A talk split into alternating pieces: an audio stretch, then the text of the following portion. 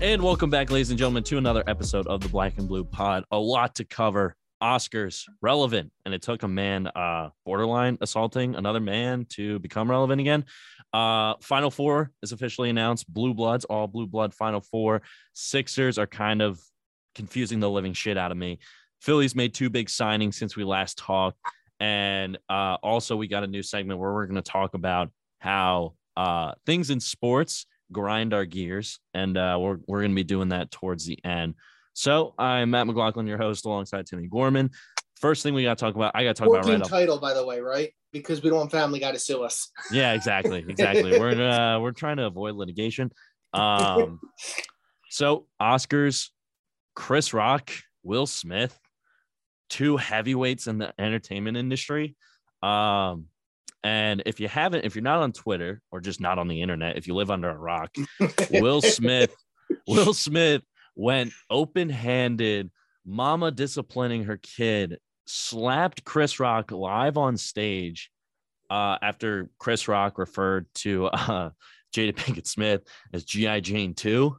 And if you're if you're not aware with the proper context, uh, Jada Pinkett Smith uh, has al- alopecia, uh, dating back she, in 2018. She originally revealed uh, she was diagnosed with that, and right off the top, there, uh, my take on this is there were no winners. Obviously, we're uh, people are going to go around trying to assign blame and fault and responsibility, all that type of stuff. There were no winners. Both Chris Rock and Will Smith were losers. For Chris Rock on his side, the uh the joke was in poor taste. I can agree with that. It was in poor taste. And it wasn't a very well written joke. And as a fan of comedy, Chris Rock can do better than that. I think he was just kind of taking a little jab to break the ice a little bit as he was going on stage. But Will Smith is the biggest loser out of this entire situation, not only because of what he did, that he thought that was the right idea, but just the fact that this was 20 minutes basically before he wins his first Oscar as an actor, combined with the fact that he laughs at the joke at first. He laughs at the first punchline. And all of a sudden you see Jada Pinkett Smith's uh, face just go just go upside down, frown upside down. Um, and then all of a sudden, Will Smith just flips a switch, and then he's next thing you know, he's walking up on the stage, and then is just just slaps him. Will Smith comes across as the biggest fucking loser on the goddamn planet when it should have been the biggest win of his career. It should have been the most triumphant night of his career, and for whatever reason, he couldn't handle this like a real man. And for someone that has been meme to death, probably more than anyone besides Michael Jordan on the internet. This is absolutely asinine. He's clearly in a marriage that he hates. Like I, I've never seen for the last couple of years Will Smith say like, "Hey, I love being in this marriage," and you, and when they handled the whole entanglement saga, they did it on her Facebook live show because they knew they were going to make a shit ton of money off of this and a shit, shit ton of revenue. And Will Smith's crying as he should have been. And yet, despite all of that, he stayed throughout this marriage. And this is the line Chris Rock making a G.I. Jane 2 joke that sets you over the edge. And this is when you got to step up as a man and really show that you can't mess with my wife. This is the line that you cross. And you decide to take one of the best nights of your career and turn it upside down absolutely asinine. And Denzel Washington, of all people, said the best advice, which was um, the devil will come for you at your highest point. And it's just ridiculous. I can't believe this is happening. And it may be the best thing for the internet, bloggers, and all the people that cover this in decades. And it's it's just really sad because Will Smith should have been celebrated. Instead, he looked like an absolute fucking moron on out of all this. And then he cried again at the end. So we got yeah, another, and then he turned his acceptance we got, speech. a, we got a second meme of him crying now. The whole situation is like it perfectly encompasses this Oh. Jada Pinkett and Will Smith relationship over the last decade plus. Yeah. Because like I thought they actually got divorced. Like not just like not I'm not saying that like yesterday was the first time I like I'm saying like a couple years back, I'm like, wait, they're like still technically married, like they're back together now. Yeah, it's like this weird, like the cookie jar. Like what? Uh, I- Yeah, it's this- what is going on? You know? it's like it's classified as like an open marriage and This oh yeah, because those always work out. I can tell you from firsthand experience. And it just sounds like from all reports that like Jada Jada just gets to go with whatever guy that she wants, and Will Right. Smith's just like the beta male in the corner, just being like, "Oh, I guess I'll like watch or just like be the loyal, faithful partner." And then remember when he was going doing the media rounds for his uh his book, he was talking about vomiting from orgasms when he when he she and her Wait, broke he said that? yeah, that was one of the big quotes that came out of the book was he described how he was so upset and emotionally like torn that now this is all alleged according to him. No one's ever really confirmed this that when he would have sex with other women and he would orgasm that he would start vomiting and he was just so uh, it made zero sense. And even if you just take this whole Oscar situation in a microcosm and just put it in a vacuum, if you're you're Will Smith, the best way to handle this, let the award show keep going, handle it after when the cameras aren't on. Yeah. Like Especially since you laughed at first and then walked up on stage on a nationally televised event and then like bit open hand bitch slapped them. At that point, just fucking punch them. If you're gonna do something, just go go go rock them in the face. and I like don't know not to not not to use a pun there, but seriously, like if you're you know, but, it's like I think he was expecting a fight back because if you watch the footage, Will has his left hand kind of ready as he's coming through this swing, and he takes a little bit of a step back, almost preparing like fight Chris Rock right on stage. It's very slight. I don't know if you saw it. here's the other thing too. So, like I said, like in, the in, encompassing their weird ass fucking relationships they have, like in you know, the, there's so many strange things, and this might even be like as you said, the weirdest thing in their relationships history. And it's just like it's just another like they're they ne- like they, they you know how there was that saying like uh no press is like bad press or something. I know I'm butchering it. You know Yeah, what I'm saying? all, all yeah, bad press is still good press and press or that. something like that, right? Like, eh, but you know, there's there's definitely there's there's definitely instances when that's not the case. But I think that's a very uh not self it's that's a very self-absorbed way of looking at it. Be like, even if you're talking bad about me, you're still talking about me kind of way. Yeah, Um, exactly. You know, it's kind of like the Jack Sparrow way of looking at it. Like you're the worst pirate I've ever I've ever heard of. The only thing you can think of is, but you have heard of me. Like, and that's like the way they like they're like I feel like these two are anymore. Like, you know, he finally, after years of just shit ass fucking movies and entertainment that he's produced with his whack job. Now, now I'm starting to understand why his kids are so fucking weird because this relationship apparently, and and it, it couldn't have just started because he got caught cheating. no, You know, like No. there, it, it had to be a weird ass relationship when she got caught cheating, the way they decided to handle it was publicly at her red table talk, whatever that show is. That really all that says what you need to know about this couple is Yeah. that they didn't want they like you've been in a situation where you've had partners, you've caught partners like cheating on you. I haven't had that experience. I can only It imagine. sucks. It's the worst feeling. It's the worst feeling. Even it, it literally it has been eight years since that day when I came home and, and first found found out and, Yeah. and found the found the evidence. Eight years Detective. since that day. Yeah. And it still sucks to think about, even though I've moved on with my life and I'm happy and I have a child of my own and, and a, you know, a, seri- and a, serious girlfriend who cares about me and everything. And I love her. And, but it's so it, it's the worst feeling. And anybody who says that you eventually like are just like, you forget how, no, you'll never not remember that feeling. People that cheat are self-absorbed and they are selfish assholes that only are thinking about themselves. And they usually just have to find a way to justify it to themselves. In my instance it was oh well we've been fighting a lot. And this guy that i work with has been really there for me. So he must like me more now than tim does. So that that was her justification to, to spread her legs. I don't know what jada pinkett smith was but from everything that we, we just covered it probably wasn't good like normal you know there's two different roads you could have handled this. You could have handled this privately behind closed doors, or instead brought live stream it to millions of people who watch it and they chose to live stream it and get Will's full just dismantling as a man. And that's all you need to know. And then this is the line where and you like, know why? Because in her head that cleared the her of the guilt by yep. being like, "Oh, I'm letting you rip me down in public." No, that doesn't clear yeah. you the guilt, and that's how cheaters think. This event should be the National Thank Twitter Day, um, because this is a day where you really, you really appreciate Twitter for having people to instantly just cut that up and post it. Well, you know what I found out? It was the Apple News. They they, oh, really? they had that shit ready to go like within seconds. Here my here's my closing thoughts: is who at the Oscars okayed Chris Rock to tell that joke? I have a counterpoint to that.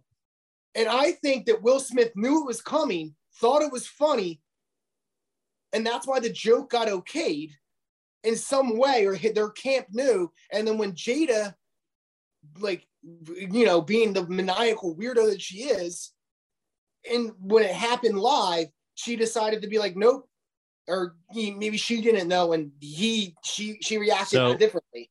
So counterpoint to that would be I think Chris Rock wasn't planning on telling that joke, and he never really brought it up to the approval of the Academy or whatever. Oh, true. Oh, you know what? Shit, yeah, that's right. That's right. He probably didn't. He probably thought, okay, they would take it on the chest and they would let it roll because they get like right. comedy writing and all that type of stuff. You see Will Smith being like, "Oh, I bet Jada's just gonna laugh because she like kind of self-deprecating," and then it was that situation where KFC radio, KFC Barstool, um, he made a good point about this. Was like Jada Pinkett Smith gave the look of like every guy seeing his girlfriend accidentally get into a fight with a dude, and then you realize that you got to stand up for her and take on whatever fight that she's picking. so true. That is definitely the look that it's like, why aren't you sticking up for me right now? What are you on his side? Why? Like that's exactly what that look was. Oh exactly. Oh God, and then so I think true. Will Smith was just like, fuck, I got to do something. And then once he realized that he actually did the slap, and then he was like, okay, I got to add on to this and like really show my wife. I don't know why she's still my wife, but show my wife that I'm actually fighting for her. And then that's when he starts yelling and all that type of stuff. But let's move so, on. but here's the other thing. Here's my other point then. And, and you'll probably have a better an answer to it too is they don't have people like at the Oscars, like there. Security? Yeah. Like yeah. in some way or form to prevent something like this from happening. Because this can't be the, this isn't the first time someone has done something like this in a world like not like the physical part, but like I mean, you had Kanye basically go out and humiliate Taylor Swift, and everyone was okay with it because she's a white girl and he's a black dude. But no, like, people were not okay with that. People were Kanye was the number one most hated person in America. Yes, Yes, because I've had legitimate arguments with like people, not just Taylor Swift fans, that are like Kanye's such an asshole for stealing the spotlight away from Taylor. Not about stealing the spotlight. It's just about the fact that he was a douchebag for what he did. What Kanye did, Kanye said Beyonce had one of the greatest music videos of all time, yada yada yada. He got so much more shit for that to the point where he had to hide away in Hawaii and make My Beautiful Dark Twisted Fantasy for months for months he was getting shit on. Think about it. He was the meme of every Jimmy, Jimmy Kimmel monologue. Family Guy, South Park was still well, at its peak. And and my and and and that I, I, that was karma catching up with them. Like, was it an overreaction? Yes. And like, definitely what Will Smith did was ten times worse by doing physical violence. Yeah. But all right, let's um, let's let's move yeah, on now. So let's move on. But yeah, I was the bodyguards. Like, they don't have bodyguards here to stop him from going on stage. That, yeah, I mean, true. It's also a fair question. Um, all right, so Final Four is officially here. It is set. The Blue Blood Final Four: Kansas, Villanova, Duke, and UNC. We actually get Duke and UNC um, for the first time in a Final Four game. Uh, the last time both teams made the Final Four in the same year was 1991, uh, but they did not face each other. It was Duke versus UNLV and also UNC in Kansas. Uh, UNC lost to Kansas, and then uh, Duke beat UNLV. That was like the revenge game uh, for the championship the year before. Um, and yeah, so Villanova he made plays- the final four that year. Yeah, A couple of things.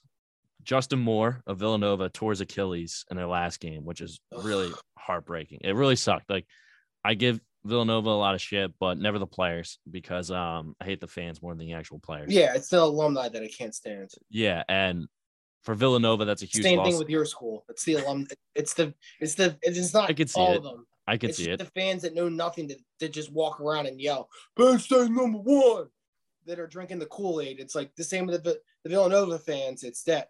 And it's it's not just us people. It's anyone that lives in this area thinks the same way, whether you went to one of the big fives or not. Everyone feels the same way about Villanova. There's obviously a couple of concerns I have for both teams. Number one, the scoring. Where is Villanova going to get the scoring with Justin Moore out? And I know Collin Gillespie is going to step up and try and sup- supplement some of that. And for Kansas, there's still a concern that a Agbaji, I think I pronounced that correctly. I think yeah, I think that's right. Agbaji, um, he's shown me games where the defense can shut him down. And Providence, another top defensive Big East team, held him to five points. And They should have won that game. If they did not shoot themselves in the foot all first half, they could have won that game. but still, that's Kansas has shown that they can overcome that. But either way, this is where the margin of error gets margin of error gets thinner and thinner each game that you Mhm. advance. And when I'm looking at those two main concerns, I sound like Stephen A. Smith. When you're looking at this and its entirety proportionately, With the pen in your hand too. yeah, with the pen in my hand, I got the iPad right out here. Um, so that to me is which one, which team do you trust to overcome a possible uh obstacle? And as much as I hate to admit it, that's Villanova. Villanova, Jay Wright, and this team is filled with vets. It's filled with vets, and they know how to handle big game moments. And this is, of course, I said it before the tournament started. This is the perfect bracket where, or the perfect year where Villanova just reminds everyone that they're one of the blue bloods and that it restarts the whole dynasty thing, just like the San Francisco Giants when they won all those World Series in like even numbered years uh, in the MLB. So I'm, I'm going to trust Villanova to win and get to the national championship, unfortunately, as much as I hate to have to deal with it. But uh, what do you think about this game? I, I yeah, like you said, it's it's it's twofold. It's it's there's on the coaching level. It's you know Bill Self and Jay Wright, and they both have had their fair share of choke jobs in the past, but um, doing doing a lot more with a lot less. I think Jay Wright, you know, Yeah. that's how he got his name because he didn't build this Villanova like you know, like it's not like Villanova was shit. Like they didn't like Villanova basketball didn't exist before Jay Wright. Obviously they did. They were they were very big in the eighties. He wasn't won- he, he wasn't the Calipari Duke approach where he was getting freshmen and starting out five five star. Right. He wasn't getting five star recruits and like you know, but it also wasn't like you know he was resurrecting a program that had kind of fallen on hard times. Like the last time they were really good before he got there was with was when Kerry Kittles was there in the, the mid '90s when the Big East was so good with Kerry Kittles and Ray Allen and I, Allen Iverson and all those guys. And so like they had kind of gone dormant, and he was on the hot seat the first couple years. And I remember the game that kind of saved his skin. And the next year is when they when they started winning. Was it was a Big East tournament game? Ironically, they were playing Providence, and it was the year that Providence was like pretty good when they had Ryan Gomes and Rob Sanders. And Yeah. that year that they went into Connecticut and beat UConn when UConn won it all that year. And that the the the famous press conference is Jim Calhoun yelling at all the reporters, being like, "We didn't recruit Ryan Gomes because we had Charlie Villanueva when we had the and like because everyone because in typical reporter fashion, they just had an instant reaction because Ryan Gomes shredded them for like 35 points or something. Yeah. And they were like, "Well, why didn't you recruit Ryan Gomes? He was a local kid." Yeah, it was And it was one of those like, "'Cause classic we have Ben Gordon and we have. Rick Hamilton and we have this guy and we have that guy." Yeah, and the reporters are trying to prick and prod and get a reaction like and that. which Calhoun was never going to back down from.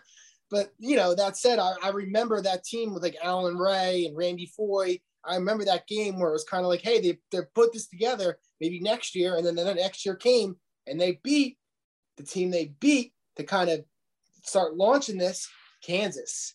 They Mm, beat them in the regular season, and they beat them pretty handily too. And they went on. They took the eventual national championship North Carolina Tar Heels to a. Uh, they were they played North Carolina harder than anybody did that that whole tournament outside of Illinois, um, and that was 2000. That was in 2004, 2005, and that was that. And everything that after that was history. Now there was all those times where they were a two seed or one seed and they like choked in the second round to like a North Carolina State or something like that. But Kansas has done that way more, way let way more often than they have. And on top of it, they have played the last two times Villanova's won, right? 2016 and 2018. Yeah. They beat Kansas in the Elite Eight when Yep. Kansas was a, supposed to be the far superior team, and Villanova led that game from start to finish. Yep. Ironic, which is ironic, that was six years ago. As I was mentioning, that that's what it, uh, it's ironic because I remember that game, watching it, and for for my personal reasons, from what we talked about earlier, that's why I'm being it was ironic. And then in 2018, they absolutely bent them over a table in the national semifinal. Like people Yeah. think that beat down of Michigan in the final was bad. No, what they did to Kansas in the semis is embarrassing. It, it made your jaw drop. I remember being like, this is a It fucking wasn't a game from the tip. Yeah.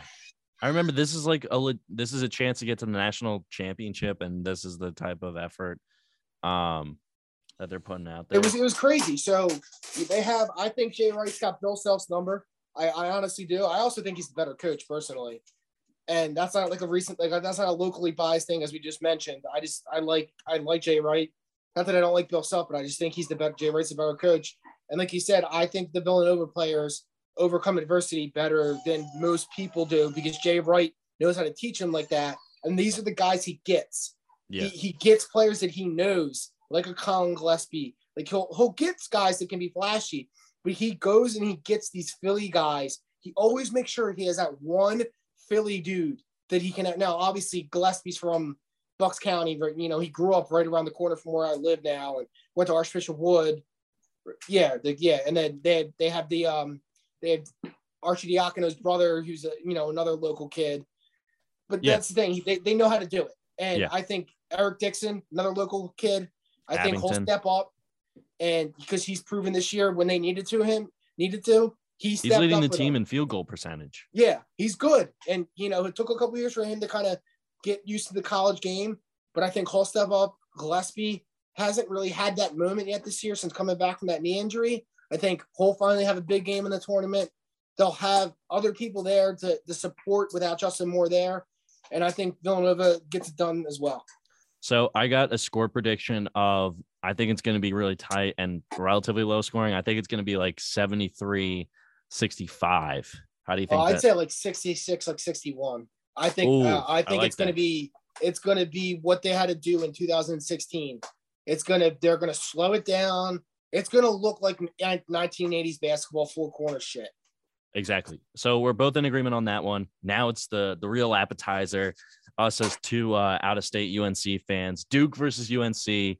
Uh, as I mentioned at the top, I'm going to be I'm going to be streamlining literally freaking anxiety medication all goddamn like I'm literally going to be living off like Ativan and uh we may we Xanax- may have to be we may have to do a FaceTime call like just this entire. Game. I don't think. I can watch it. It's not allowed. I don't think I'm actually going to be able to watch it. You got you can't you can't like you gotta watch it, bro. You can't. I didn't. I I didn't watch the Coach K final game.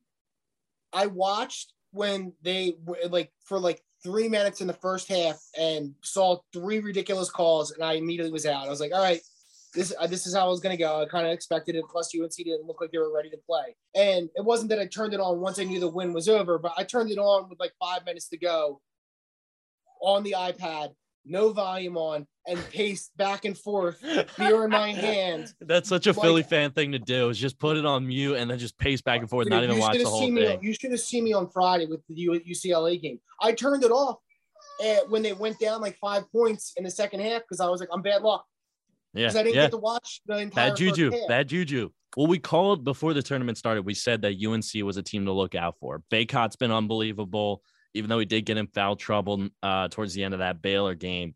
But we we predicted that. We Who also predict, predicted Iowa uh, going down to Richmond. No need to brag. Uh, we did. Timmy But we predicted will. that one. Yeah, Timmy did. Timmy got that one. I'm not going to take credit for that one. And we Um, the, the exact same thing we said about UNC giving Baylor trouble is the whole reason that they won that game. Exactly. Together, we said that.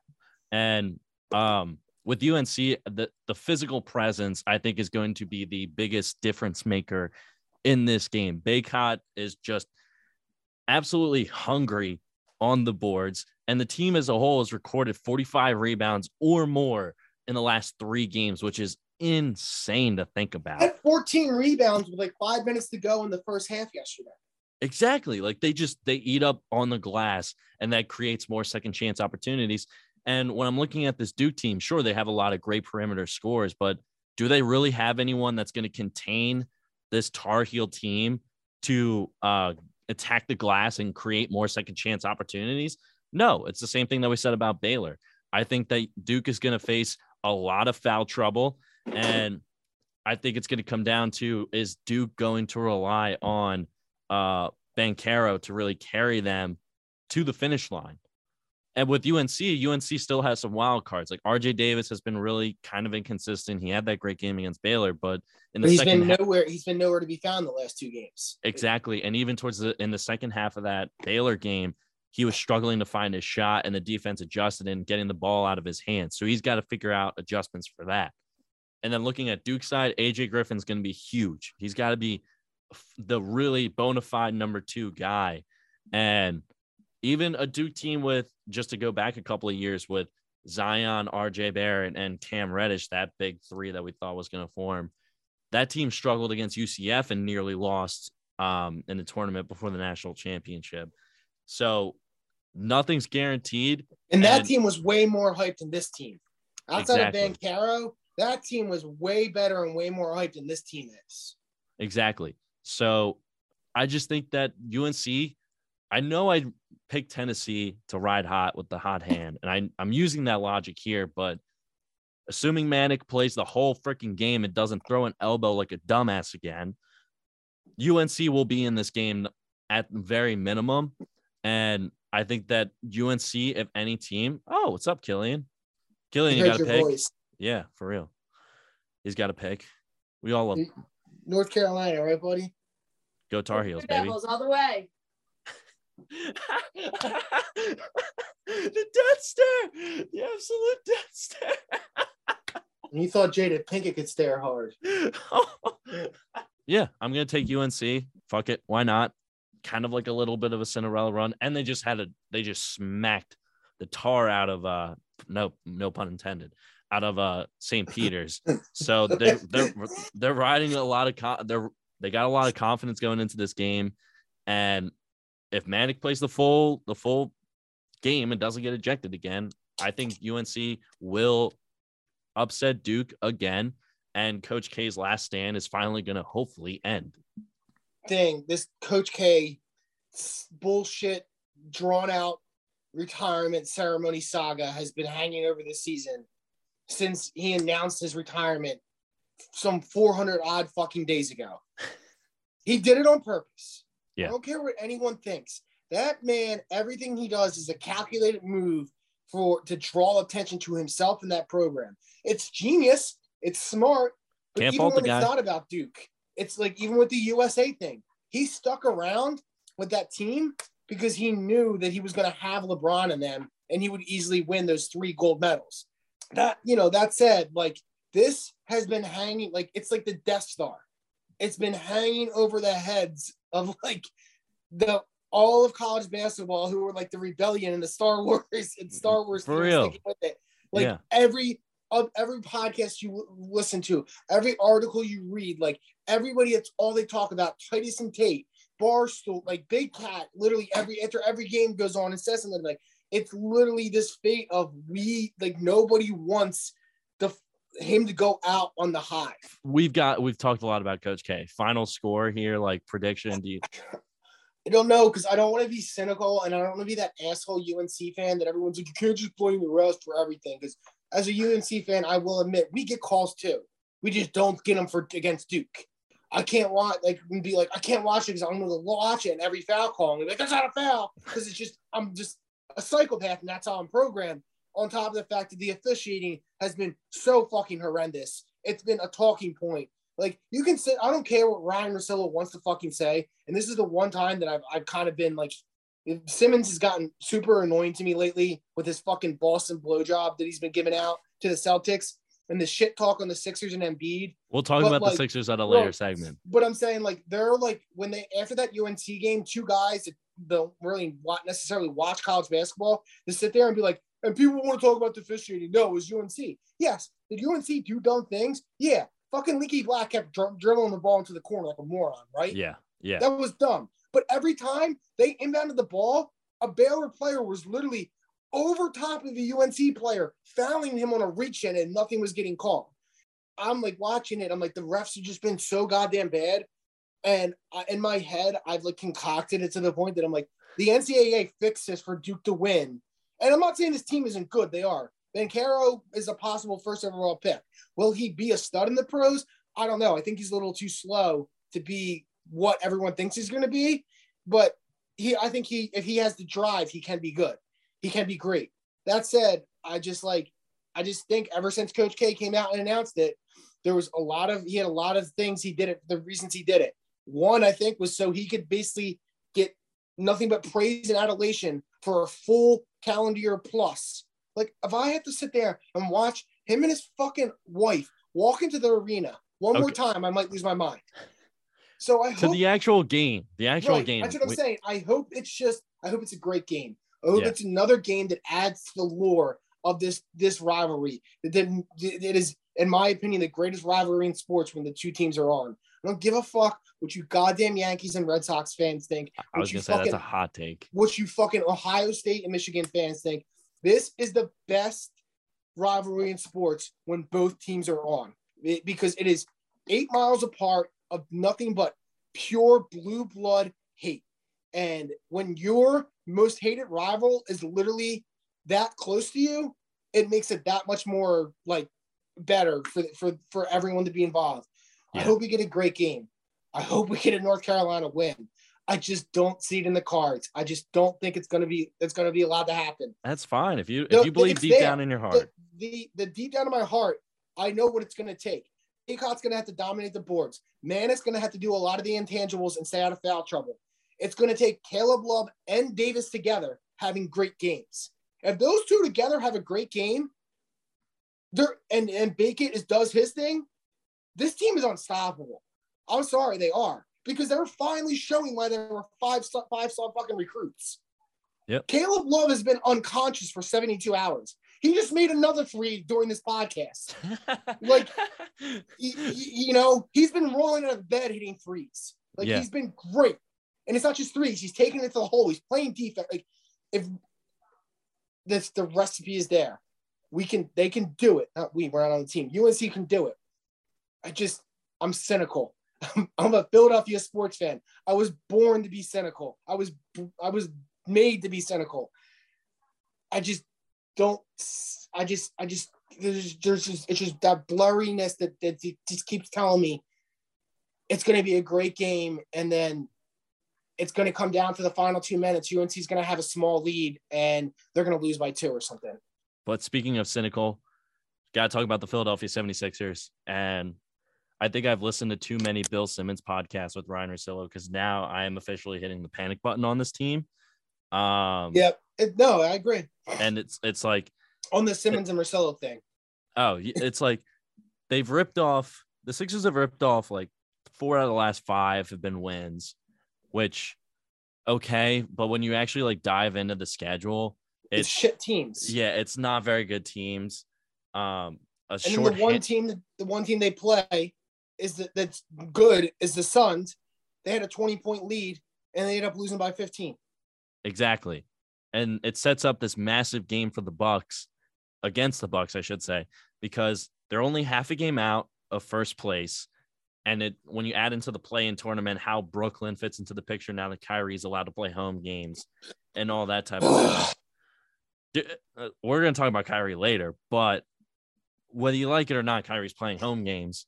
And with the Sixers, James Harden, I don't like he just seems like the eight year or the five year old that's bored with an iPad five minutes after playing with it, and then is just like, what else is new? Like, what's another game I can play?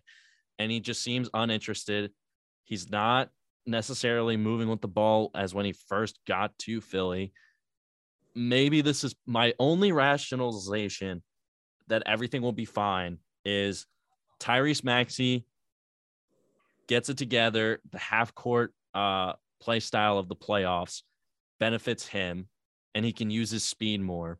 And then James Harden gets in better shape, and his hamstring maybe feels better or something, where his conditioning kicks up, and then finally meaning meaningful basketball happens, and he goes right back to what we saw when he first got to Philly. That is my only rationalization of how the Sixers still get into the playoffs or not get into the playoffs, excuse me, get to the NBA finals and make a run. There. They could have a deep run yeah. here.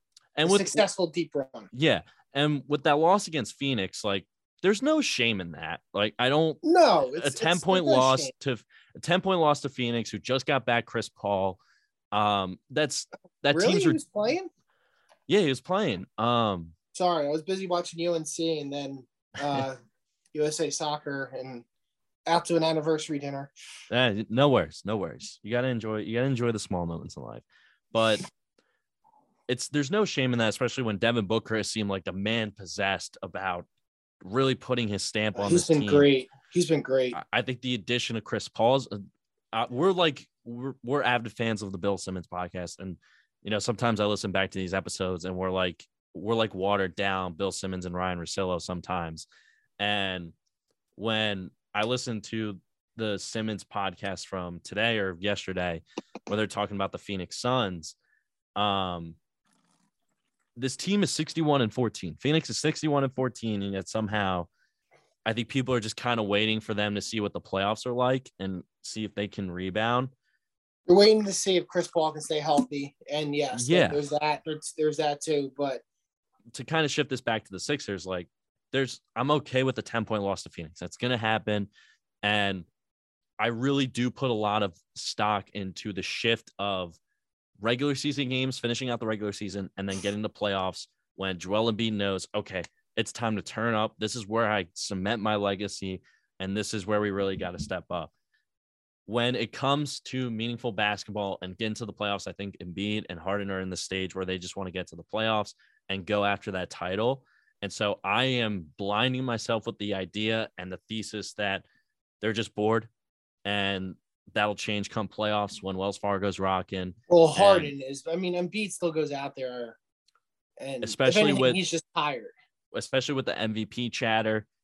He desperately wants to win MVP, I believe, um, and is kind of tired of all the not disrespect, but lack of uh, praise that he's gotten in the press during the regular season. And so maybe that all changes come playoff times and Tyrese Maxey finds his shot. Matisse Thybulle finally becomes more aggressive uh, on offense. And maybe like gives maybe Doc can finally give some minutes to other guys like Isaiah Joe, Paul Millsap, Paul Reed. Um, Someone that's not Furkan. I suck Korkmaz. well, Furkan didn't even play last game. Good. He should. And um, the rotation has kind of been from the bench. Danny Green, Georges Niang, DeAndre Jordan and Shake Milton. That's not a playoff caliber bench. Just give it to the young guys. Give it to Isaiah Joe. Give it to Paul Reed and see what well, they can do. If Shake could ever rediscover his form from two and a half years ago, he could be a viable bench scoring option. The problem is he watched Tyrese Maxey streak, you know, streak right past him like a comet in the sky.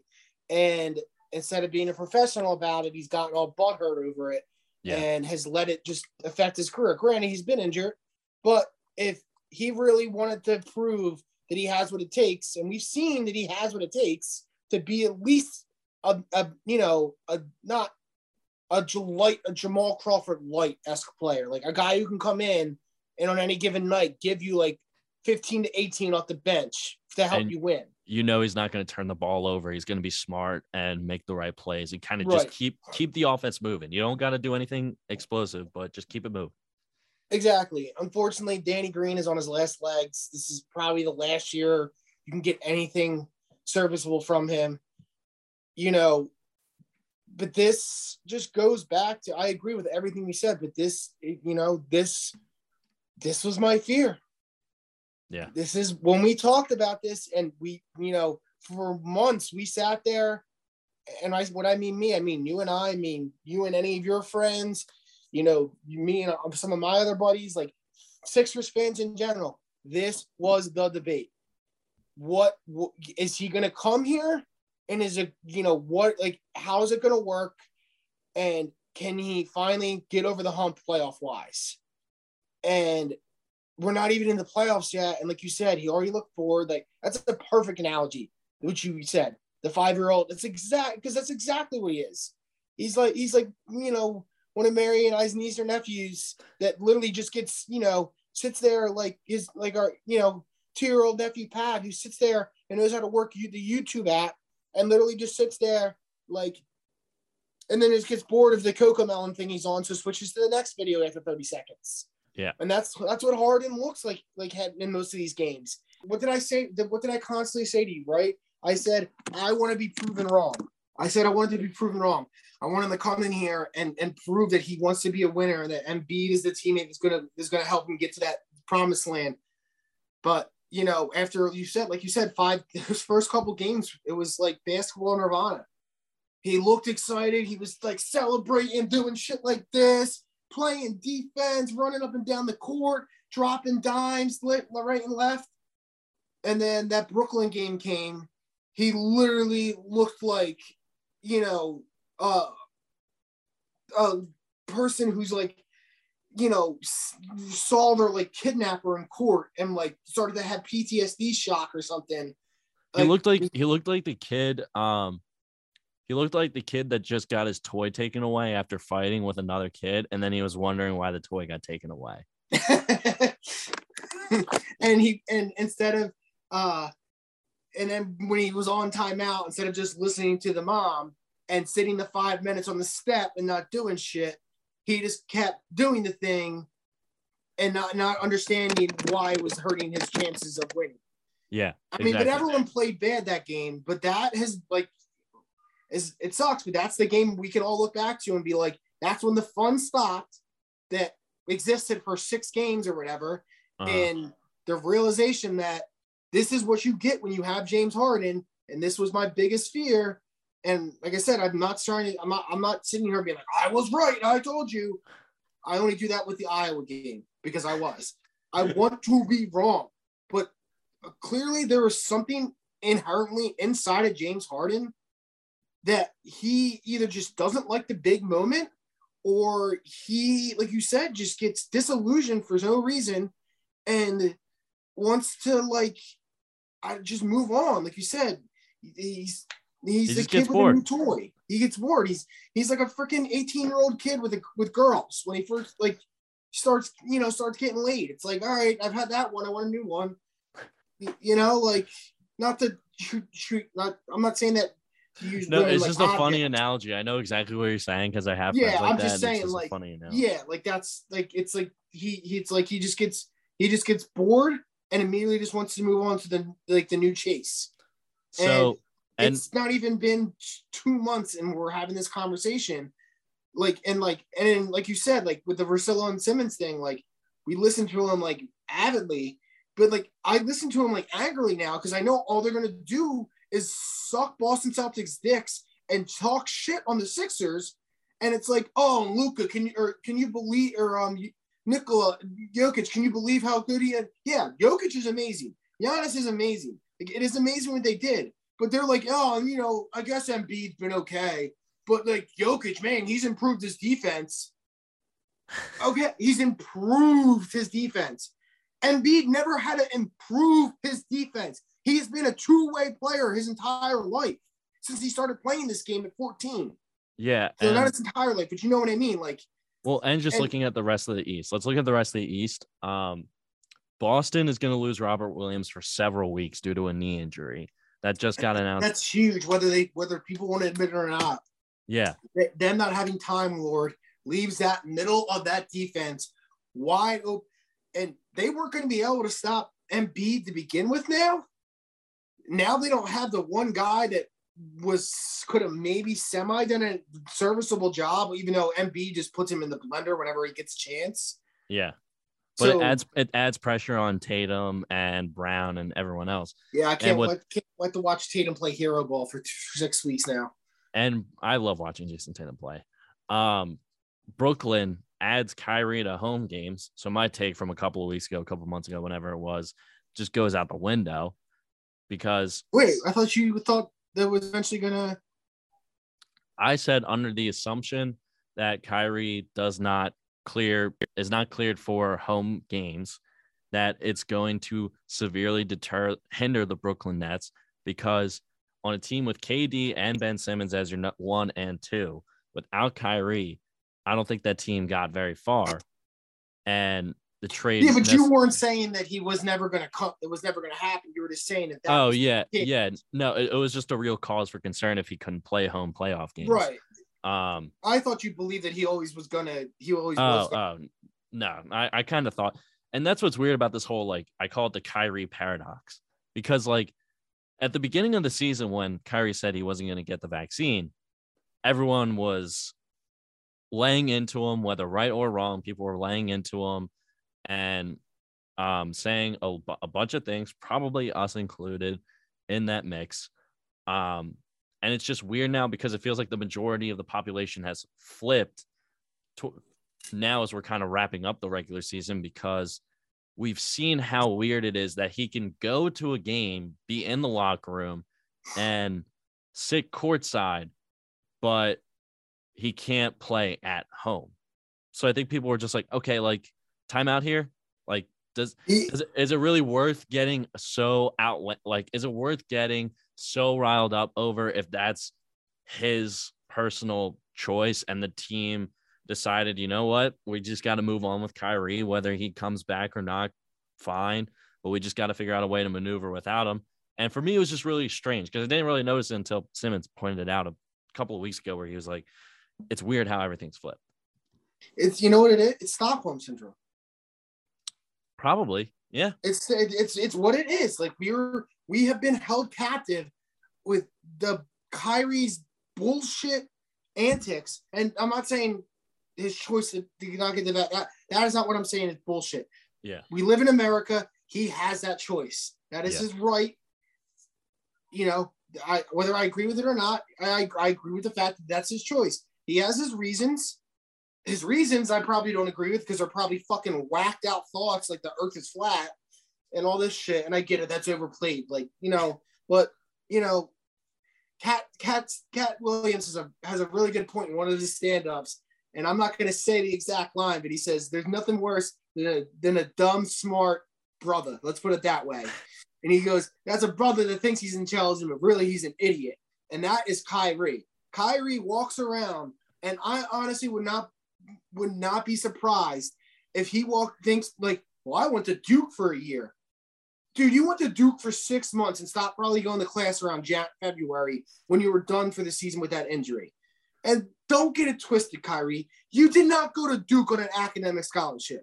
You went to Duke because you're really fucking good at playing basketball. You're not necessarily an idiot. I'm sure he might be intelligent to a degree. Like they're not just letting any dum dum into Duke. Like yeah. you have to have some sort of intelligence. It is one of the 10 best schools in this country, like academic wise. Yeah. You know what I mean? That said, like what makes it so what makes it so annoying or I guess aggravating for the casual basketball fan is that at on the road we've seen him this year put up 50 point game, 60 point game, and we know his talent. And right. for him to again, whether you agree with it or not, for him to say, I'm not going to play home games. It's annoying because we want to see him at the highest level of basketball and it, it adds a different element when it's at home and Brooklyn's rocking and everything like that. And that's what's kind of been the most aggravating part. And we also didn't really hear about this from Kyrie because he was too busy sucking in Cleveland. Like he like that he put up great stats, but those teams when he first got drafted by mm-hmm. Cleveland before LeBron came back was terrible. That yeah. those teams were terrible. It was it was him and Waiters Island just being two good stats bad team players. Exactly. So that's what's been weird. But on the basketball side of things, now that he's able to play home games and he uh, has doesn't need to provide proof of vaccination, all that type of stuff. Now you're really getting a chance to see, okay, what can this team do come right. full strength, come playoff time, and then you add in the Simmons factor and it's like okay, he's never, he's not playing. You don't think so? I he's think never, he's playoff, not playing season. Playoffs, I think they're going to roll him out. They'll try and play him two games maybe, and he'll, he'll he's not. he will not have a meaningful impact on that team this year. Wow. That is my that's my that's my stance. There's he's clearly either so delusional or gone fucked in the head from whatever is going on with him. And at this point, I'm really starting to believe there is something seriously mentally wrong with him. Um, you know, there we know that there was some family stuff going on. Um, you know, maybe he's just butthurt about the or uh, Kendall or whatever fucking dumbass Kardashian sister is he would date at this now dates Devin Booker. Can't keep track of them. Um, uh, but I but anyway, I, I, just I just think that and the back is not uh, the back is not something you mess around with, and it's one of the hardest things to fix, especially for somebody like a pro athlete.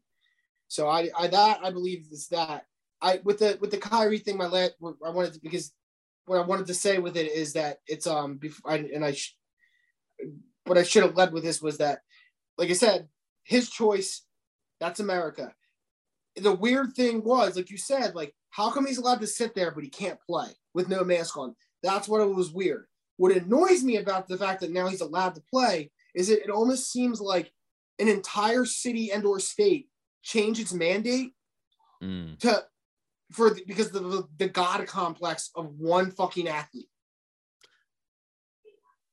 I would I would disagree with that because I think um the city kind of knew like all right we're gonna roll it back at some point does it really make that mm-hmm. much of a difference like i right, get it like, what what numbers have shown that the, the, the, the, it's like i've never i have yet to see anything and obviously we don't live in new york but in philly if anything they just keep they keep talking about how like it's getting worse and they're still like very serious like at my job in the heart of philadelphia it's still very serious like about like like you're like at my job you have to wear a double mask if it's one of the cloth masks if you don't have a KN95, like you have to double mask it because they're like that paranoid. And well, at, well, at State College here, like the mask mandate just got lifted last week. Um, and it's been like it's kind of been like pre-COVID, like we're kind of like full back to normal pretty much. And I think and I get it. We people want that. That's that's what we want. And yeah, that's been the biggest thing is I think public pressure to be like, yo, like come on, like right. Like, what what what difference does it make rolling it back on a Monday compared to a Friday? You know what I mean? Right. And it's it's not like like and like the people that are like mad at like mad at mad at Kyrie because he's now like there's people out there that are literally like legitimately mad at him because he finally got his way. And it's yeah. like I'm a little bit like that, but it's not it's not because of that. It's just like like I said, like it's his choice. Whether you agree with it or not, I don't know. I'm not a scientist. I'm not a healthcare professional. I don't like to get into the debates about it. Like we can talk about it like reasonably, but this will probably this, be edited out of the final version. unfortunately, in this country anymore, you can't have a ra- rational conversation about this shit because it's one or the other. There's no middle, and Kyrie is someone that like really puts that divide down there because of this. He's on. Well, he's a real, real big proponent of the one side. Yeah. And that's fine. Like I said, America, his choice. I think to me, what always irritated me was I got sick of hearing about it. Like I didn't fucking need a Kyrie update every goddamn fucking five minutes. Yeah. It was like yeah. Kyrie took a piss and he's still not vaccinated. Kyrie woke up and he's still not vaccinated. Kyrie rubbed, rubbed one out and he's still not back. Like it's just I didn't need the constant fucking updates. Like I got it, okay? They but like that's and it was that's the only person they were doing for. And like I said, it's his choice, but I also saw it as something that's kind of selfish because he knew the requirements for his job and he wasn't living up to it. So in my mind, he shouldn't have been getting paid half of that, some of that money that he's getting paid. And if he was, he should be donating it back to the fans or some or people who need it to pay back for those people that came to those games that weren't able to watch him play. I'm glad he's able to play now because I'm glad it's I'm, I don't want to deal with this the circus is the Kyrie vaccine update anymore. You know what I mean? Yeah. But I, it's, it's, and, weird. and it's to and to see what this boss Brooklyn team, even though I don't like them, what their full potential is. Like you know, I just, I just, uh, you know, and that that vaccine or not, I just can't stand Kyrie to begin with, and I really can't stand Kevin Durant anymore either and that's and like that all that smack talk that they were like throwing around at on the um when they beat the Sixers that night when like Embiid went to the hole and KD try to fucking get in his face and be like a tough guy about it. Like, yeah, KD, run your fucking mouth on the court when you got seven other people like officials there and your team to protect you. I'd love to see you fucking say that shit to Embiid in a parking lot when it's just you two and you have to actually throw fists. Yeah, but that's not the league anymore. Like the like players I'm not saying don't. it should be. I just I don't I hate fake tough guys. And I think Kevin Durant is one of the biggest fucking fake tough guys ever because he has such thin skin that you can't even say, I don't like that. I don't like that sweatshirt you're wearing, Kevin. It's not you, or I don't like the color of it. And if you do that, you just made a mortal enemy for life. Like he's that much of a little baby ass thin skinned bitch that like he gave Bill Simmons like a six part interview, and then Simmons said one thing about it, and like he doesn't talk to him anymore. Yeah, It's just like he's like such a crybaby over the littlest thing, but then he wants to get get all big and tough. Like, "Yeah, yeah, look at me! Oh, I, just shot that three ball. Uh. Like, but like he can't take any criticism whatsoever. But he can sit there and say and do whatever the fuck he wants to everybody else. And I hate people like that. That is a fake tough guy. He's a phony, and I can't stand him. Phenomenal basketball player, yes. One of the greatest scorers to ever play the game, absolutely. Fucking bitch that ditched OKC and sold Russ Westbrook out, whether how annoying Westbrook can be, and made him take all the blame while he went and got his titles in Golden State. That's absolutely 100% true. And that annoys me that he never, that that blame doesn't get placed on him as much as it does on Westbrook. But that said, this team, for as annoying as they are, they are so fucking talented. And Yeah. they could be so fun to watch if they just, when they just play basketball and do it the right way and they're a scary prop- proposition, man. When they they get going now, and me, I for for the argument's sake, depending on when the Sixers fall, you got to play them eventually. But I want the Sixers to not have to see them to the finals because I want the Sixers to get two rounds of momentum built up and have Harden and whatever is in his fucking system when it comes to choking in the big moment, get it the fuck out of here. And whatever Doc has been like you know ailing him ever since those Celt- he left the Celtics. Get it out of here. Yeah. Like I don't want to have to see them until the until we we had until the Sixers have figured everything out. And even then, I don't think the Sixers can take them. it's it's gonna be tough. But um, let's move on to baseball. Um, Phillies. We actually last time we talked, Phillies had to make some big moves. We said we would have liked two out of the three of Kris Bryant, Nick Castellanos, and Kyle Schwarber. Maybe John Middleton's listening to the podcast because they actually fucking did it and got There is a Castellanos. God. And there's a there's a god. There's a there's a baseball god somewhere looking out for Philly fans. And the Phillies spent big money, went over, I think they're over the luxury tax right now or the Yep. CBT. And so they signed Nick Schwarber and uh Kyle Schwarber and Nick Castellanos. I knew I fucked that up somewhere. It's all right. Castellanos gets five years, $100 million. Schwarber gets four years, $79 million. Not Uh, that bad when it's all said and done. When you think about it, they're as long as they live up to it. And when you consider that they are combined for $179 million and the Rockies gave Kris Bryant alone 182 million, Phillies did some great maneuvering here. Mhm. And both are in the top five on the team of highest paid salaries. Uh, and Bryce they Harper, both Zach. want to be here. They Yeah. both want to be here, and they made sure we knew that in that press conference. They they knew, and they they addressed that. They're like we know. I, they both in different ways addressed how they know how passionate this city is, how the how, how Citizens Bank, how loud it can get when the, the Phillies are playing uh, great, and they said they came here for that atmosphere. And in Schwarber's case, cheesesteaks. Dude, I which think both both of these are great Philly guys because they're like they're the classic guys that you could see like going down to the bar and grabbing a drink and Uh-huh. watching the game with. And I think that's why the city's gonna I really think love them. Schwarber is. I think Schwarber is like going to be like our version of John Kruk. I think like he. Like, Yeah. I look at him and, and like it's maybe just the physique, the left-handed swing, maybe, but like that right there. What he came in and said, he's like, you know, they're great fans. It's passionate. I want to be on. I want to help this team get back to winning. And he's like, you know, I've always loved when I played here. Blah blah blah. And he goes, and you know, most importantly, the cheesesteaks.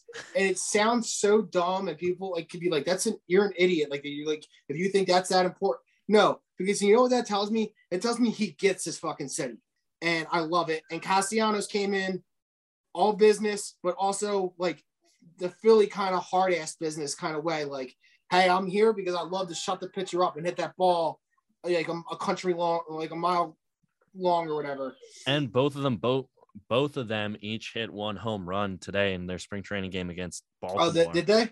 Yeah, Castellanos Castellanos smoked it, and this is like the both of these signings are kind of the same vibe. I vaguely remember I was I was a little young for this of when Jim Thome came to Philly because mm-hmm. it was like, oh shit, we actually got a big name that wants to come to Philly, and it's that not just Harper. like that was Harper. True. And I think yeah. this these guys are the the team that Harper was the Tony to get this to get us back going again. Yeah. While some of the look like the younger players ha- that that like that hasn't necessarily like the Howard and the Utleys haven't necessarily well, come yet, but there's time. And, and they, then they went and got the other big names that we needed. Whether it was instead of instead of being pitchers this time, it's more bats. And you know, and it's not just the bats. They finally went and changed and and changed up the scenario and rebuilt that bullpen that has been crying for help for like four seasons now. Yeah. And they're all minimal deals with guys that have had proven track records that have been in big moments. Some of them have one type that have one World Series titles. They know how to get it done in the postseason.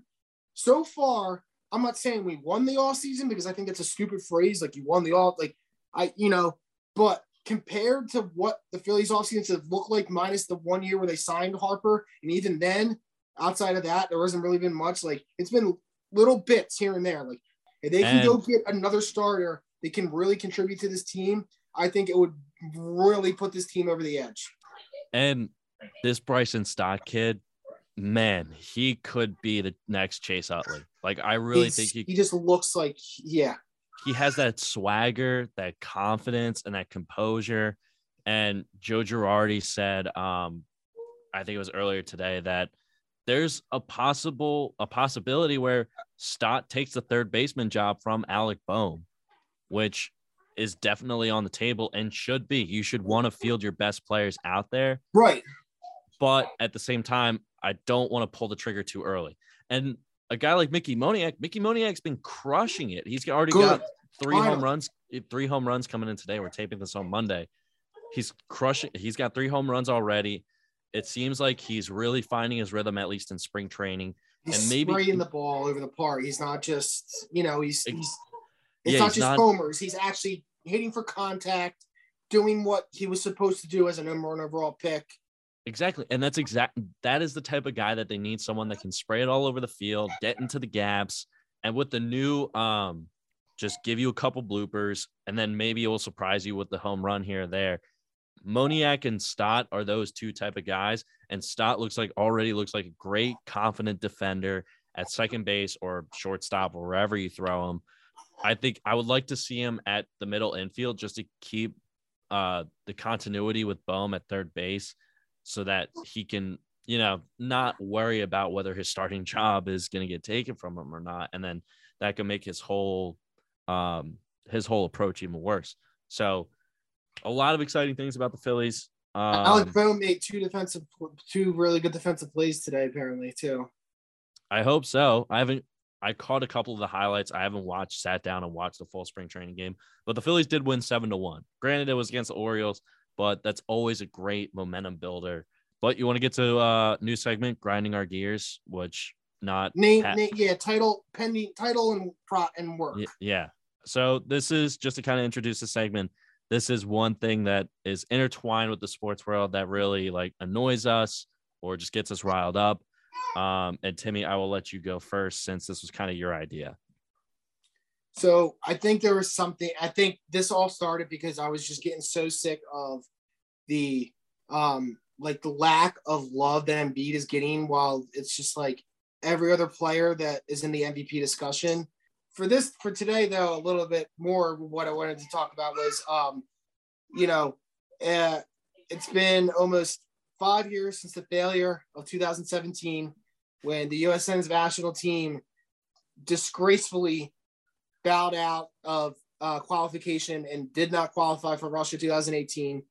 Um, USA is still not like a soccer crazy country. It's it's still has an it's still kind of a niche. You get it's it's getting bigger. In 2017, there was there was there was a lot of backlash, but it was so small because the soccer fan base for how big this country is, it, it wasn't it didn't like kind of reach as much as a national fervor as it did. Um, last night, it was a must-win game after they drew and uh and and on Thursday in Mexico at Stadio Azteca, a stadium they've never won before. And never have never. It's like their Nice. Mexico's fortress. It's met. No one wins there. Um, they should have won, but a draw is a good draw for the fact that they didn't have a good team. So yesterday was a very important game. I'm not convinced on the coach still. I think Greg Berhalter needs to go. It was a very dirty game yesterday. Like multiple things happened um, that should have received red cards. That said, I was happy for multiple reasons, none other than the fact that they got it done. They did it convincingly. And all they have to do now is continue to take care of business and go to Costa Rica on Wednesday, and they can still lose and qualify. I'd like for them to win to prove like they're not just being uh getting complacent and they have they would have to lose by six goals Yeah. it'd be very hard to do. Um, it's still a long ways away. Normally, it'd be like, cool, we only have a couple, we have a couple months, but we still have till November because FIFA is stupid and gave the World Cup to a fucking country that is, if anything, that isn't something that's not being talked about enough. Maybe that really was something I should is grinding my gears that people need to go listen, look into. Qatar got this World Cup. It's well known now that they were basically it was it was a they got it illegally. People were paid off to give it to them over the U.S. bid. All this terrible stuff has happened. Most importantly, and people can go look this up and fact check it. Six hundred and fifty thousand migrant or slave workers have died in the process of building these stadiums for this World Cup in November. Report I thought- reveals that six six thousand five hundred have died, and that was as of February 27, 2021, according to NPR. It's 2021. Oh shit. Well, that's the only that's the latest one I can find. Regard, Um, regardless, it's been a lot. Even if it's just 6,500, okay? Yeah. And even if I added a couple zeros out, it's an atrocity. for my uh my beef, I guess, from this week was um Nike and Kobe Bryant, the estate agreed to uh partner up again, which means new Kobe shoes will be coming out, which is great. I, I'm totally a big fan, all that type of stuff. And I'm gonna be careful with how I how I phrase this. I what really got me annoyed about this was the original reasoning that Vanessa Bryant stated for the estate deciding to end its partnership with Nike in the first place, which was, according to ESPN's Nick DePaula, you can look this up, was the estate was frustrated with the lack of availability of Kobe products, and which seems like the biggest reason was the um the expectation that the estate would get a lifetime deal from Nike, but Instead, Nike declined to do that and offered not a non-lifetime deal. Some de- some details haven't been reported.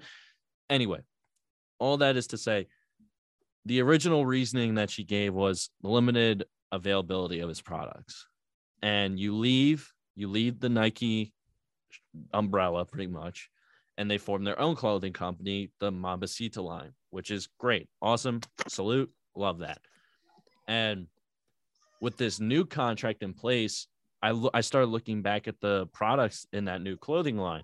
The hoodies were hundred and twenty four dollars. Like It's obs- it's obscene. it's I I get it. The demand for Kobe products has skyrocketed since he tragically passed away.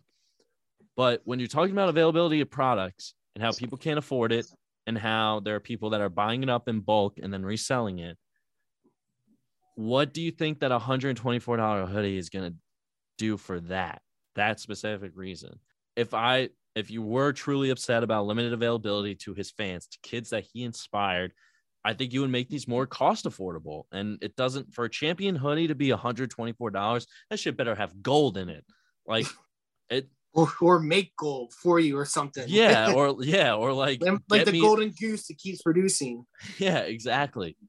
And I instantly thought of this was you got to give Stephon Marbury all yeah, the more right. credit, all the more credit in the world for making twenty five dollars shoes, twenty dollars shoes, and that to me is I feel like we need to do that. And this isn't to pick on the Co- the Kobe Bryant estate as a and you're saying you're saying as a whole athletes as a whole athletes athletes and athletic wear manufacturers that typically get their labor from over the seas in China and the Middle East. There haven't I haven't really seen a Nike factory pop up in Chicago or Detroit or nope. in the Midwest Midwest America, and that's why we love smaller clothing companies such as a 199, such as a Bench Clears, because these are real people that are truly invested in what they're doing. Well, if you really wanted to change communities, why are you charging $35 for a t-shirt? Like I'm taking economics, like I'm learning about that, but you mean to tell me that you're turning 120% profit and you can't cut down on that profit if you really did care about these communities and really did want to share your brand. I think a lot of people in general, doesn't have to be kids, would love a brand that charges $20 for an athletic wear t-shirt instead of 35 or would charge only $30 for a hoodie instead of 45 or 50. And so I would love to see a brand like Nike cut down on its prices or Adidas, Under Armour, whatever it may be, and make it more affordable for kids and college kids in general, because college kids really set a lot of the trends. And so these expensive prices cause us to look at other brands such as, you know, I, I already mentioned 99 bench clears, all the type of stuff that can be more expensive, but are better quality. And so that's and, why. But 99 has a also has a reasoning because their market is very niche. Like, you know, new shoes are expected to come out in May of this year hopefully, you know, Vanessa Bryant negotiated and made Nike made or how do I say this? Put into the contract that Nike does make his shoes more available and more wide known so that they're not selling on StockX for three thousand dollars a pop and stuff like that.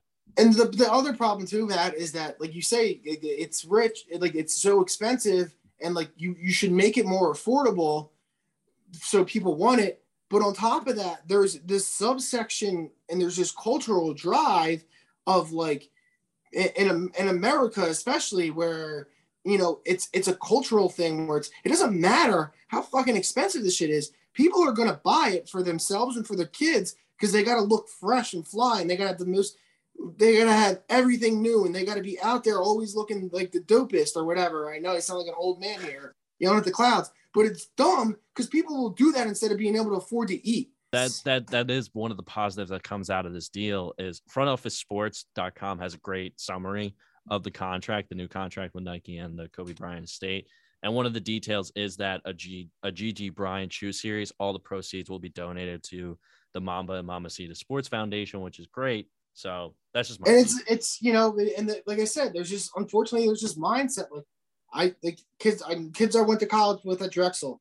They're same friend group.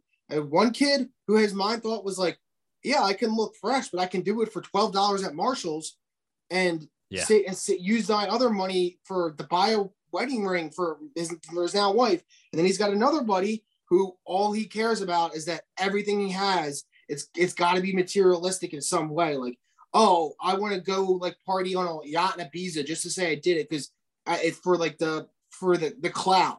Or oh, here's this five thousand dollar butcher or kitchen set knife that you gotta have because somebody endorsed it and like it, it's it's like and it's not even for the the quality of it like the quality is good but it was just because so and so used it what i think what they should do is like almost be like they should have like each team should have like a social one of their social media coordinators that literally goes and like if like say russell westbrook shows up in a crazy outfit or somebody else like one of the other people that like are like known for like their like like weird like their like their style. Dame Lillard. Put it up, yeah, yes, you put it up on Instagram. Hey, today Dame was wearing this, this, and this, and it only cost this much from these stores. Yeah, yeah. To yeah. show the kids that that like and it, it's got to be from the top down, and it's not something that's going to change overnight. Unfortunately, probably won't change that much, but it should.